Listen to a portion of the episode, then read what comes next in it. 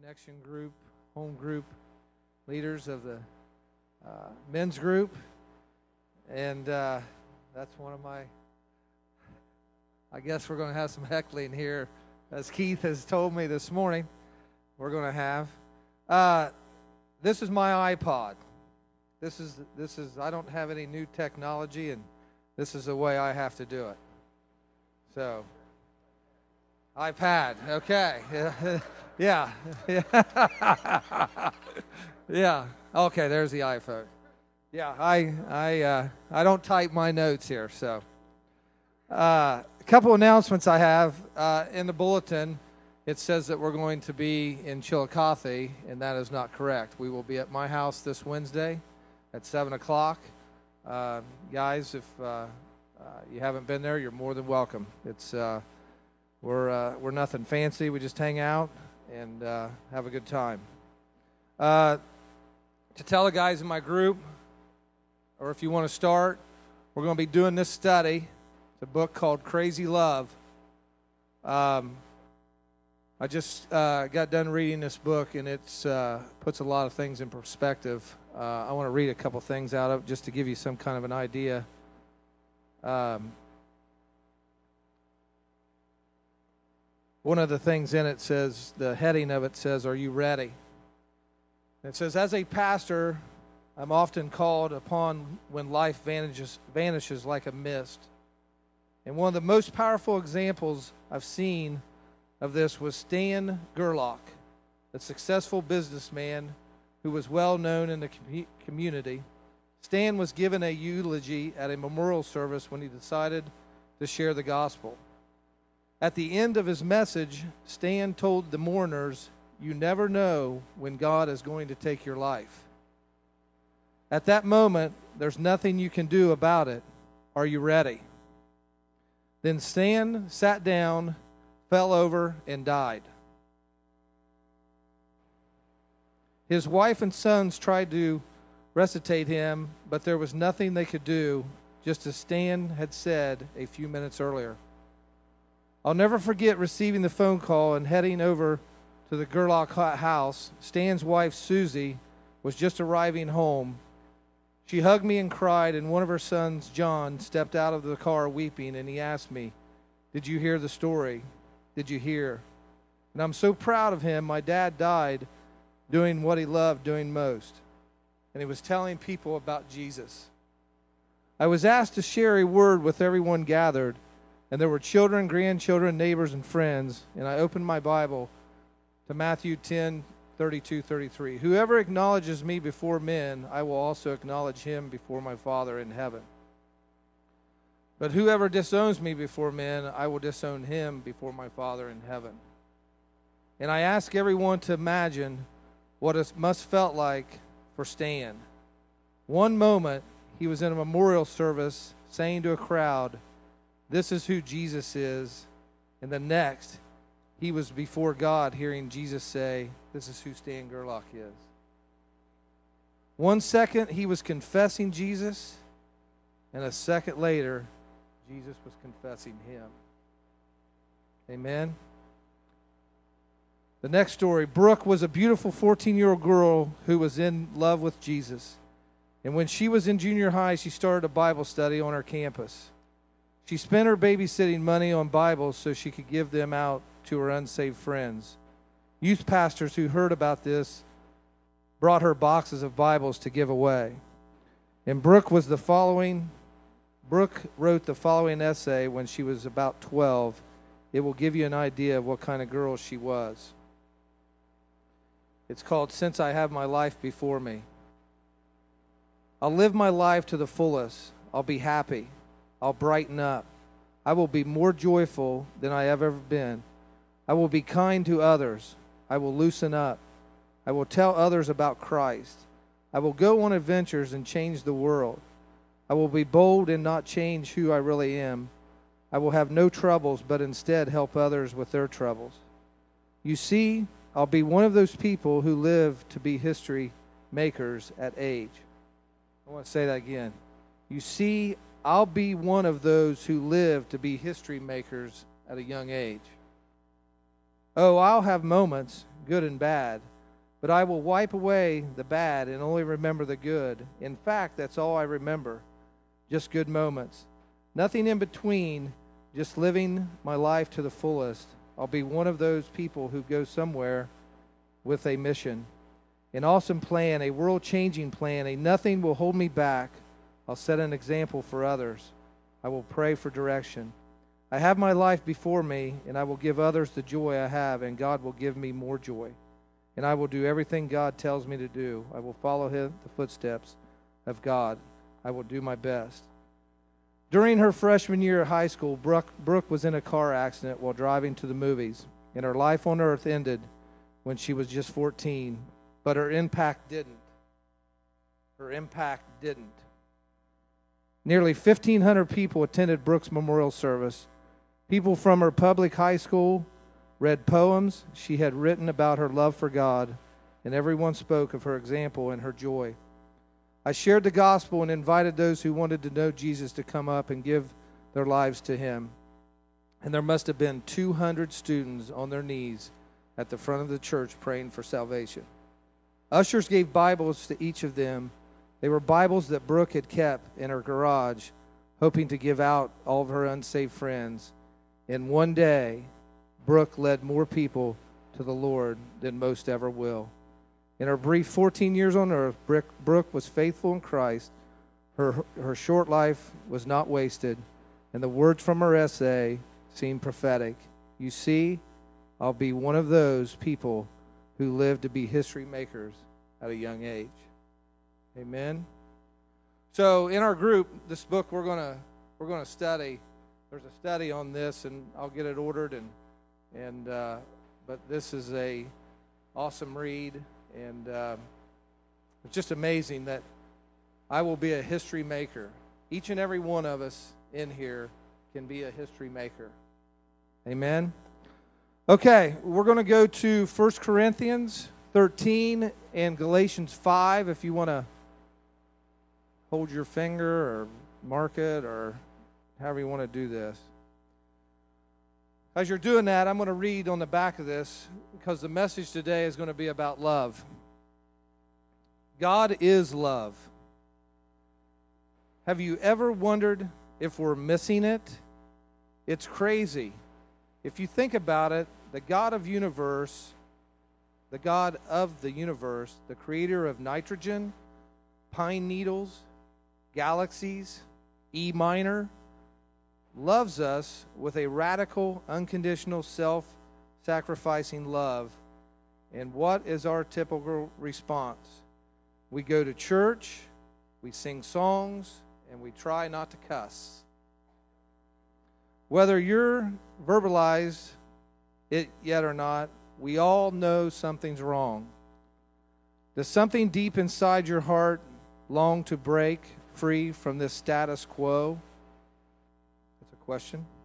Are you hungry for an authentic faith that addresses the problems of the world with tangible, even radical solutions? God is calling you to a passionate love relationship with Himself. Because the answer to religious complacency isn't working harder at the list of do's and don'ts, it's falling in love with God. And once you encounter His love, You'll never be the same. I believe the love of Christ is the only thing that we can stand on today. I believe that with all my heart. And I asked myself in doing this study, I asked myself, why is love so hard? And one of the things that I wrote down, and I'm one of those that just tell it how it is, it seems like I spend more time not loving than I do loving. Here's a story that I, as my wife, I like to tell stories. I think stories are good. As my wife and I sat in our kitchen a few weeks ago, this is, this is me telling this story. As my wife and I sat in our kitchen a few weeks ago with a son and daughter whose dad was dying of cancer, there was something I seen that I knew was important, but took it for granted. The dad had left when the daughter was somewhere around six, son was a teenager, and they had not seen their dad for years. That dad had been to the hospital, or they that day they had been to the hospital to see their dad. And on their way home, they stopped by our house. And the thing that still stands out to me is the son was doing okay, and the daughter, at 40 some years old, sat there like a little six year old girl saying, Why? What did I do? What did I do wrong? Living all those years without her dad, and now her dad is dying. My heart was so broken but in that brokenness, God spoke very clear to, clearly to me. That is why the Father is so important. Me included. Let's don't take fatherhood for granted. As fathers, we don't know how we affect our children. Think about how our Heavenly Father affects us. He never leaves us nor forsakes us, and He loves us unconditionally. Amen. Okay, 1 Corinthians 13.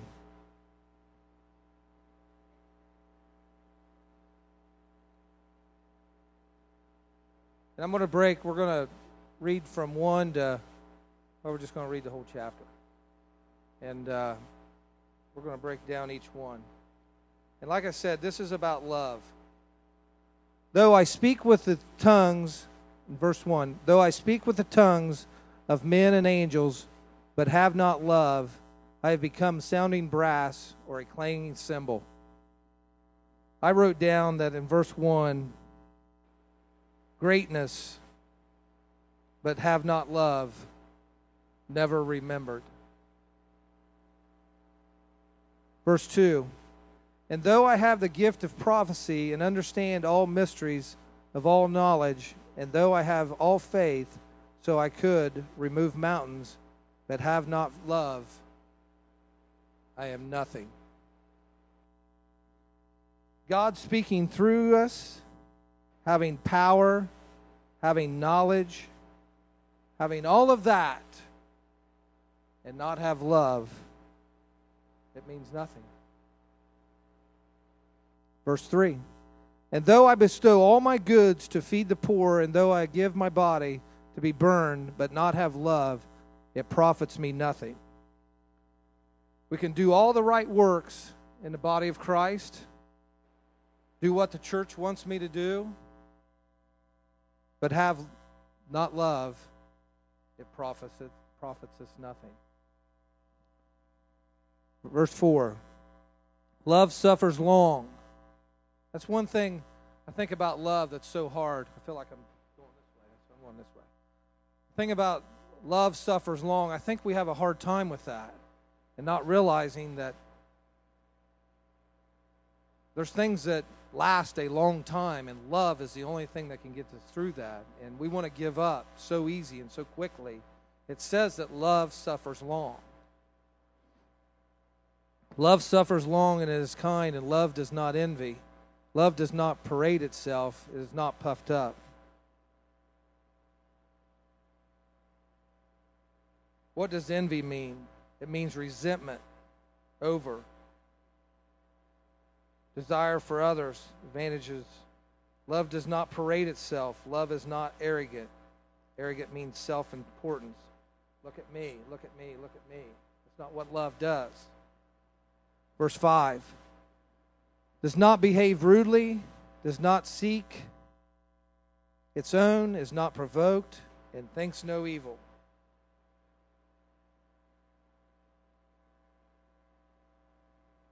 Provoke means to anger, to stir it up, and it thinks no evil. And in my Bible, on the word evil, that means love keeps no account of evil, is what that verse is saying. Love thinks no evil. So here's where I want to hang out for a second. If love keeps no account of evil, What does that mean? Love helps us to forgive. If God is love, then that means God keeps no account of evil. And all we do all day is talk about evil, things in the world, and then at 6, 10, and 11, in that box in our house, we allow evil to just come at us.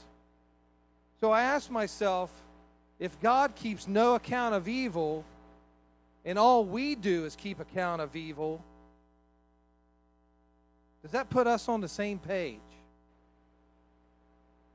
God does not keep account of evil, yet that's what we talk about, that's what we listen to all day long. And we need to quit thinking. One of the th- things we're going to read about is uh, love cast out all fear here in a little bit. And I was thinking about that and I thought, what is fear? There's a, there's a scripture that says the fear of the Lord is the beginning of our knowledge. And if you look up that word fear, it means respect. But then I think the word fear means afraid also. And I think the God, you still love me, I think the God that we create, we're not afraid of, but I think the true God, because who He is, we, we make ourselves afraid. He keeps no account of evil. He loves us. We need to quit allowing the evil to come in. And I think that's what separates us is we're so full of the world that we still think we're connected, but we are separated. God doesn't want us to be separated from him. He gives us his fullness, he wants our fullness. Verse 6 Love does not rejoice in sin. Let's go to Galatians 5. I'm going to start at 16.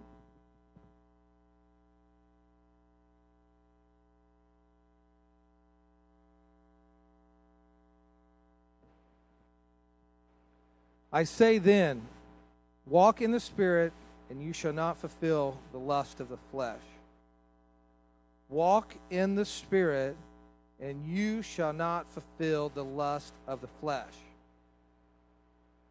17. For the flesh lusts against the Spirit, and the Spirit against the flesh, and these are contrary to the one another, so that you do not do these things that you wish. Remember, we just read, love is not sin. 18. But if you are led by the Spirit, you are not under the law. Now, the works of the flesh are evident, which are adultery, fornication, uncleanness, lewdness. I looked up the word lewdness. Lewdness means obscene and indecent. I don't need to go there.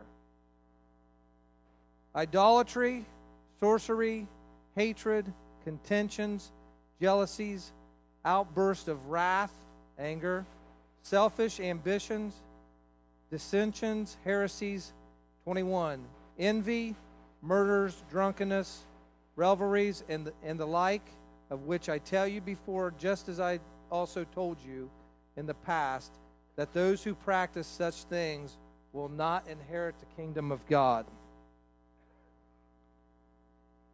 Here's a question that I ask in this last part, it says, In these things won't inherit the kingdom of God.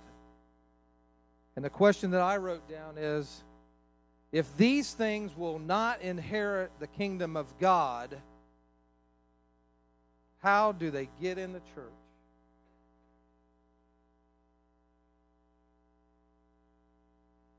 How do they get in the church? God is love, and if we don't understand that or fathom that, that's how that gets in the church. God is not any part of that. So let's quit thinking that we can do those things and be in love with God. 22 says,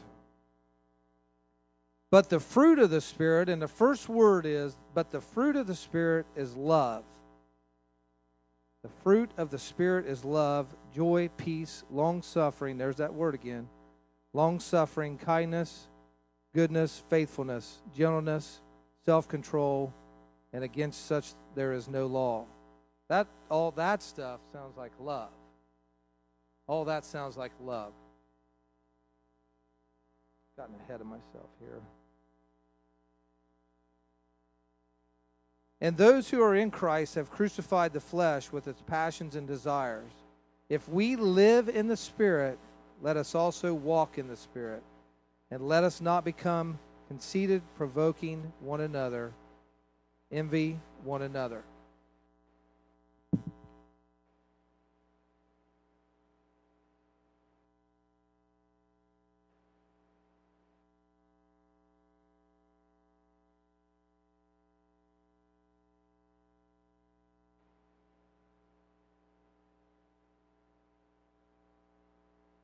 What I take from this is that we live in love, so let's walk in love. When it says that we walk in the Spirit, let's walk in love, or let's live in love so we can walk in love. Let's go to 1 John 4.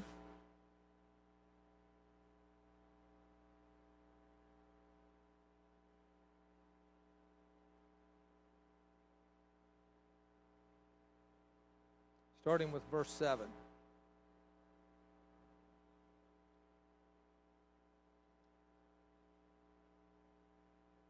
Beloved, let us love one another, for love is of God, and everyone who loves is born of God and knows God. Let us love one another, for love is of God and everyone who loves is born of God and knows God. He who does not love does not know God, for God is love.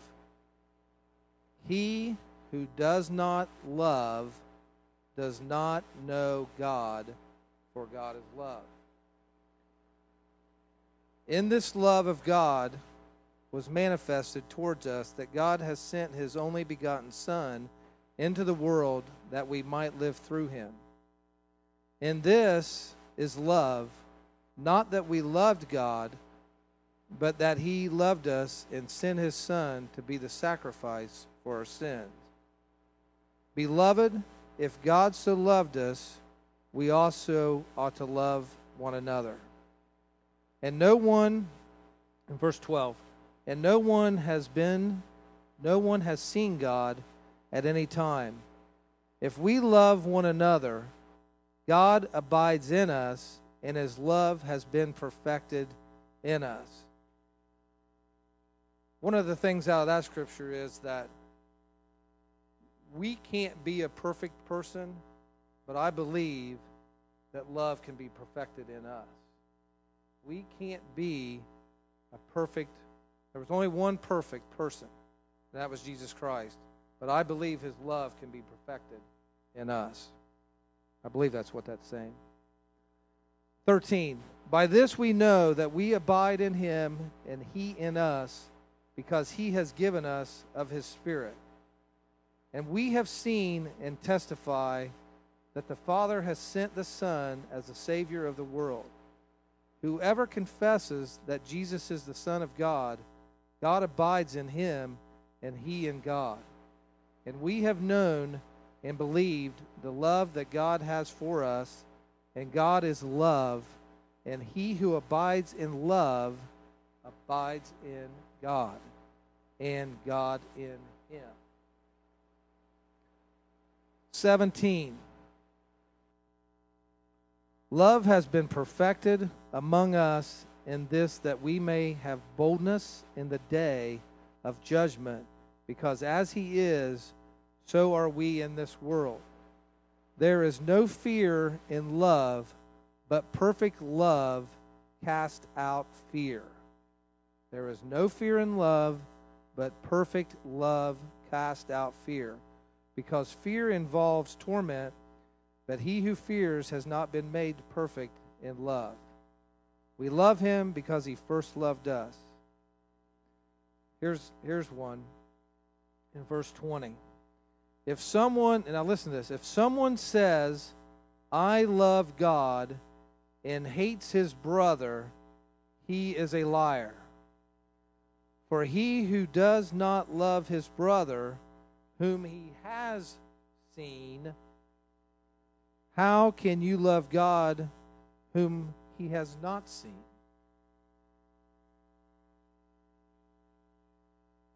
And this commandment we have from him that he who loves God must love his brother also. I think uh, sometimes we say that we love God, yet there's unforgiveness in our heart. There's someone that's made us mad. We're angry at someone. Someone has hurt us. We've not let it go. And that's not what God is. There's somewhere in here says something about love our enemies. Tough, hard. But we have to be a people that is able to put those things aside and to still be able to love. Saying it to me. To put the things of this world to the side and to be able to love. We it seems like we'd rather get caught up with the things of this world than to love. And that's all God wants us to do is to love. He, one of the commands, love me with all your heart. Love your neighbor. That's what he wants. I was watching the uh, uh, Passion of Christ the other night, and there was a scene where uh, he he'd already been beaten and he was carrying the cross, and they were going back into clips of uh, what had taken place. And I remember at the at the at the Last Supper when he was sitting there with the disciples, and th- the thing that he said was, "You have to love one another." And I was looking at that as he was going through all this, all this beating, all this crucifying for us going through all that, and, and the way I understand it, what that movie showed of that isn't even half of what he was mutilated. Going through all of that, and he says, You have to love one another. Then he even goes on and says, Forgive them, for they not know what they've done. So I look at that and I think, how can that guy how can that guy, if we believe, how can that guy go through all of that, yet care so much for us, and then what we have to go through, those are not our words. And I'm not here to convict or condemn or God's just waking my eyes up to I need to love more than not love. And I need to not get so caught up in everything because I'm turning into a non-loving person. I have I am so blessed with a great family, great everything. I, I could there's a list from here to China that's great. Yet in all that, I have a hard time finding love. And hopefully God's going to change that. Hopefully. Hopefully is changing that. So that's what I want to that's what I want to point out is God is love. We have to realize that that God is love. And this is the things that he's saying that love is and love isn't. And I think sometimes we get caught up in the and live in the love isn't. And need to be caught up in the love is. I truly believe that. And hopefully that's not confusing. But we need to be caught up in the love, what love is. There's people, even ourselves, we do wrong things, we do bad things. But we don't need to get caught up in that because God doesn't get caught up in that. Okay? Verse 7 in um, 1 Corinthians. Back to 1 Corinthians.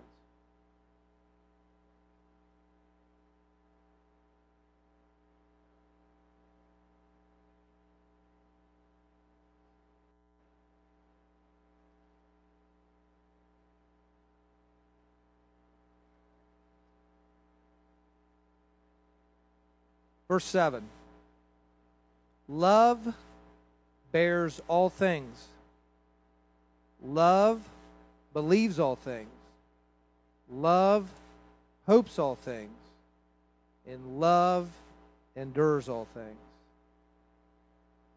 Question is do we believe that? Do we believe that?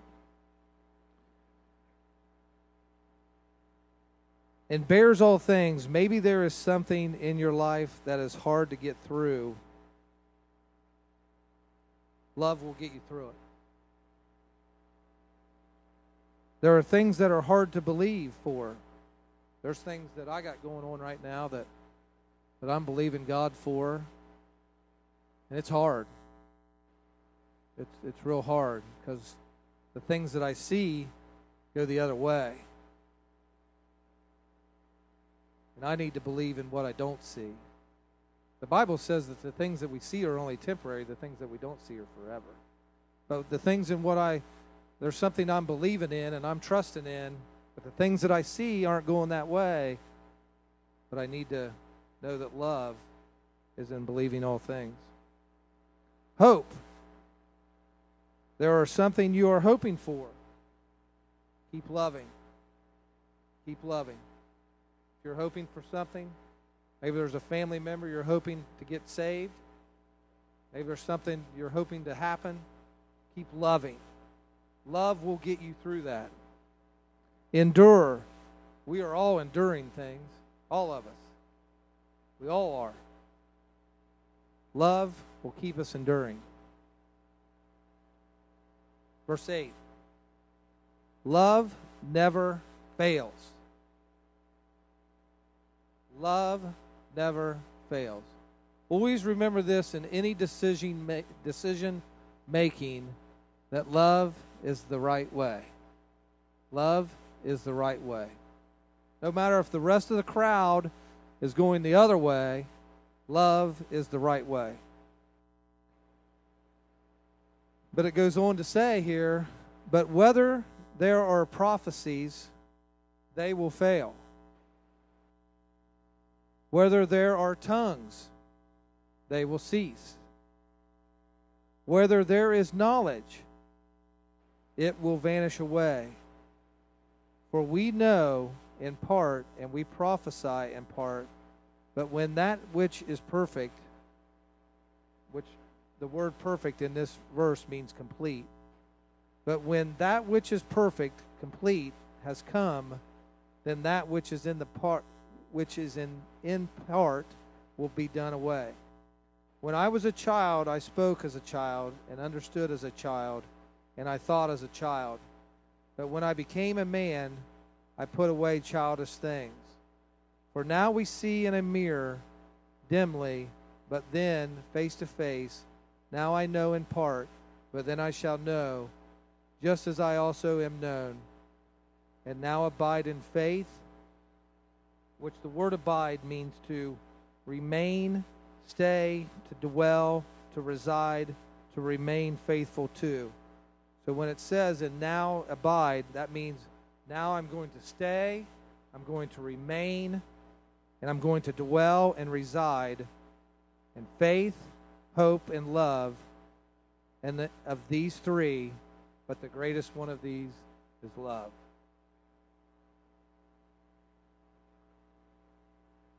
Back to my original question why is love hard?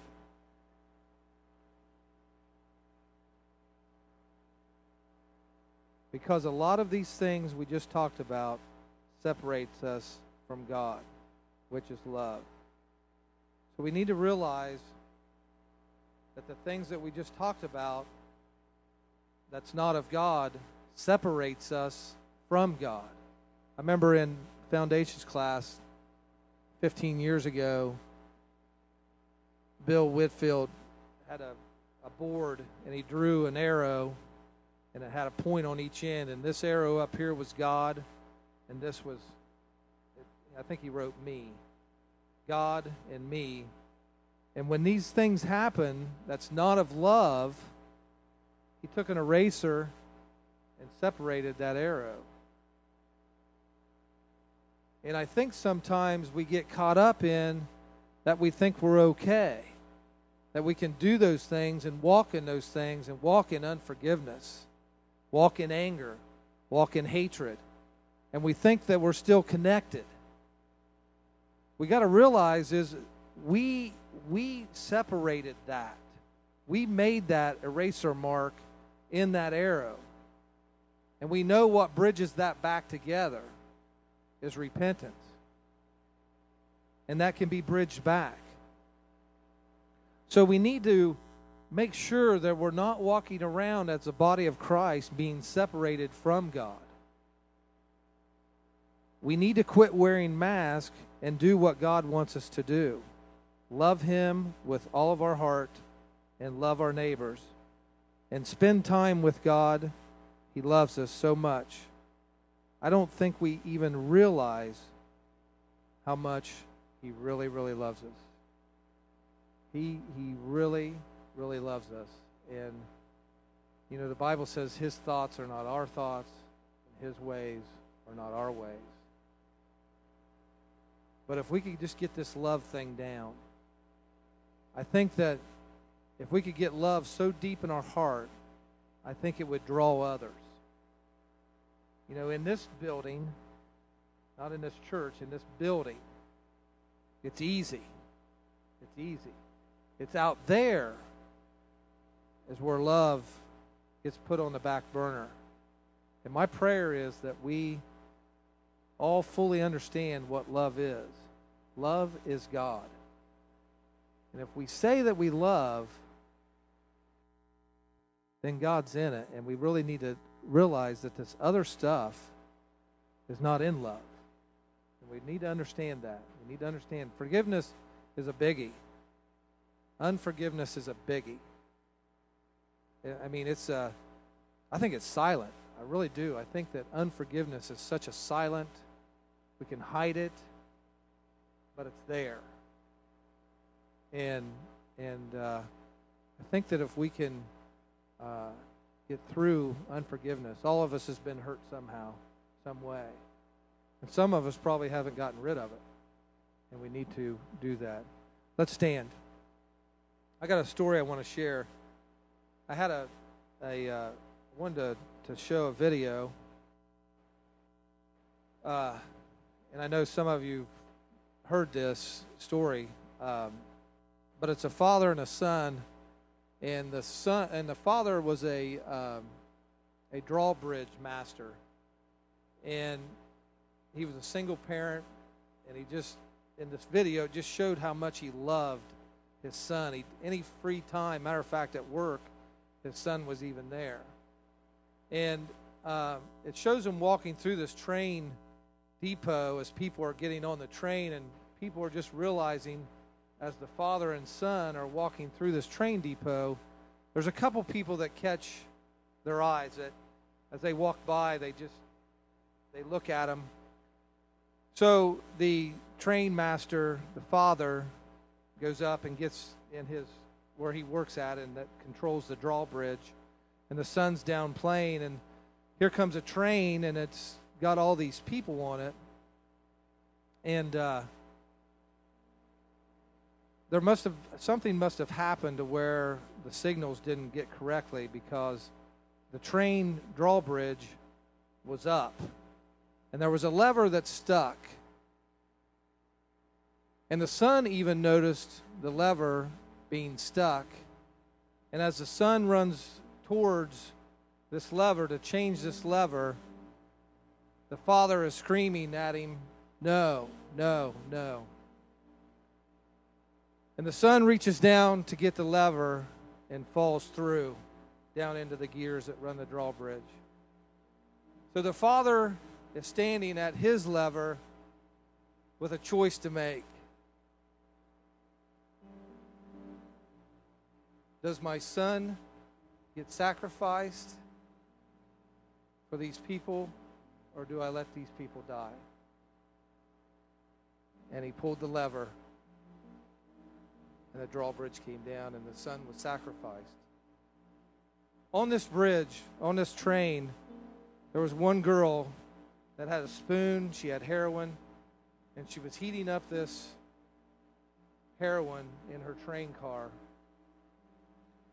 And as she as the train went by, the father was standing there just crying because his son was gone. And as she caught glimpse of that, it was almost she believed what was sacrificed for her. And the spoon and the lighter dropped from her hands. In the next scene, it shows the father just standing on a sidewalk. And here's a lady holding a baby. And it shows the father and this girl showing eye to eye.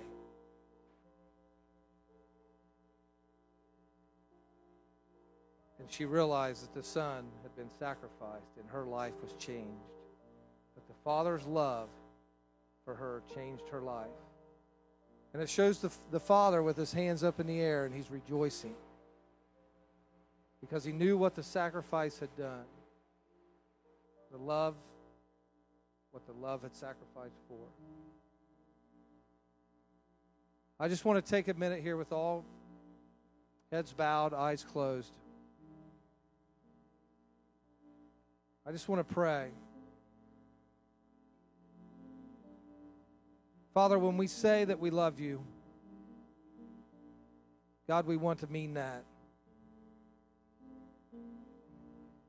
God, you love us so unconditionally. No matter what we do, God, you love us. God, help us to have that love for others, God. To not get caught up in what they do, what they've done. God, help us. God, help us to love. Help us to love one another, God. God, I pray, God, if there's anyone in here God, that is angry with one another, God, I pray that be settled today, God. That love replace that angry, God. I pray, God, in our spirits, God, where there is unforgiveness, God, I pray, God, that we replace that with love. Lord, I pray, God, where there's hate, that we replace that with love, God.